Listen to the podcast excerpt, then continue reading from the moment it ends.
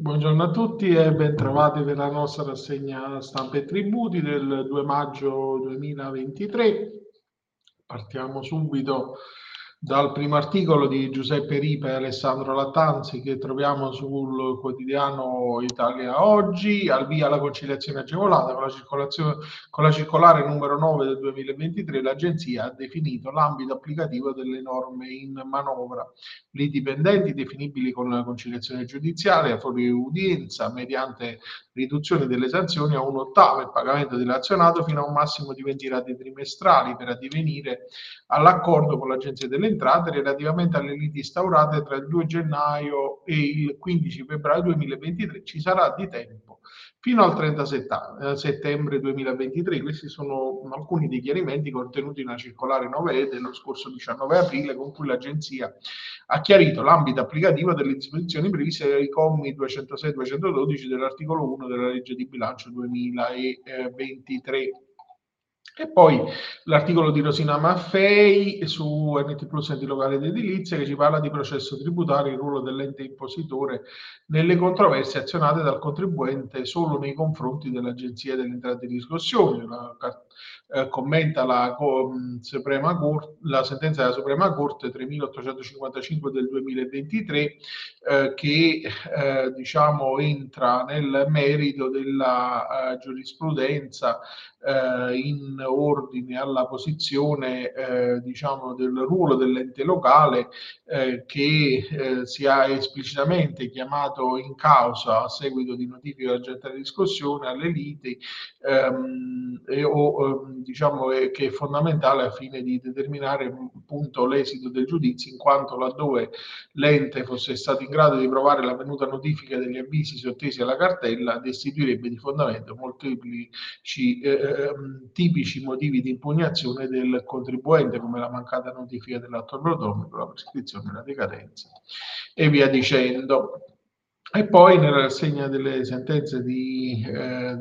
Italia Oggi, l'articolo eh, di Benito Fuoco, la cartella annullata giustifica le spese, le conclusioni della sentenza numero 3 del 2023 della CGT del secondo grado del Lazio, l'annullamento già avvenuto con sentenza tributaria ad alcune cartelle di pagamento, che se poi oggetto di un successivo contenzioso può valere come ragione giustificativa della disposta compensazione delle spese di lite nel giudizio successivamente eh, intrapreso. E poi, eh, sempre nella stessa rassegna, eh, la CTR del Lazio, sentenza 2019-2022 depositato lo scorso 27 giugno, secondo cui non matura il termine di decadenza previsto per la notifica di un atto tributario portante pretese relative ai tributi locali, laddove quest'ultimo, pur consegnato al destinatario al di là del termine quinquennale, sia stato però affidato all'agente eh, postale entro lo spirare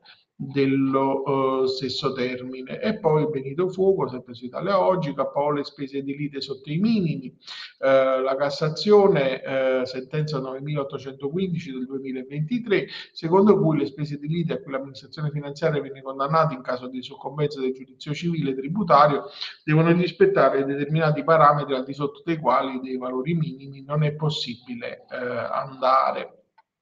E ancora, sempre su Italia Oggi, l'ottemperanza accolta condanna a pagare, sentenza 4643 del 2022 della Corte di Giustizia Tributaria di secondo grado del Lazio, secondo cui è condannato al pagamento delle spese di lite del giudizio di ottemperanza l'ufficio che abbia costretto il contribuente a instaurarlo per ottenere la restituzione di somme agli spettanti stabilite con sentenza, pur laddove nelle more del giudizio l'amministrazione vi abbia eh, provveduto. E ancora su Italia Oggi parliamo di IMU, eh, l'IMU su box auto è legata all'abitazione, è la sezione sesta della CCT di secondo grado del Lazio, sentenza 4541 del 2022, secondo cui l'esenzione IMU per un box auto ritenuto pertinenziale all'immobile principale è legata alla data di acquisto di quest'ultimo da parte del contribuente che lo abbia individuato ai fini dell'agevolazione prima casa come sua abitazione eh, principale.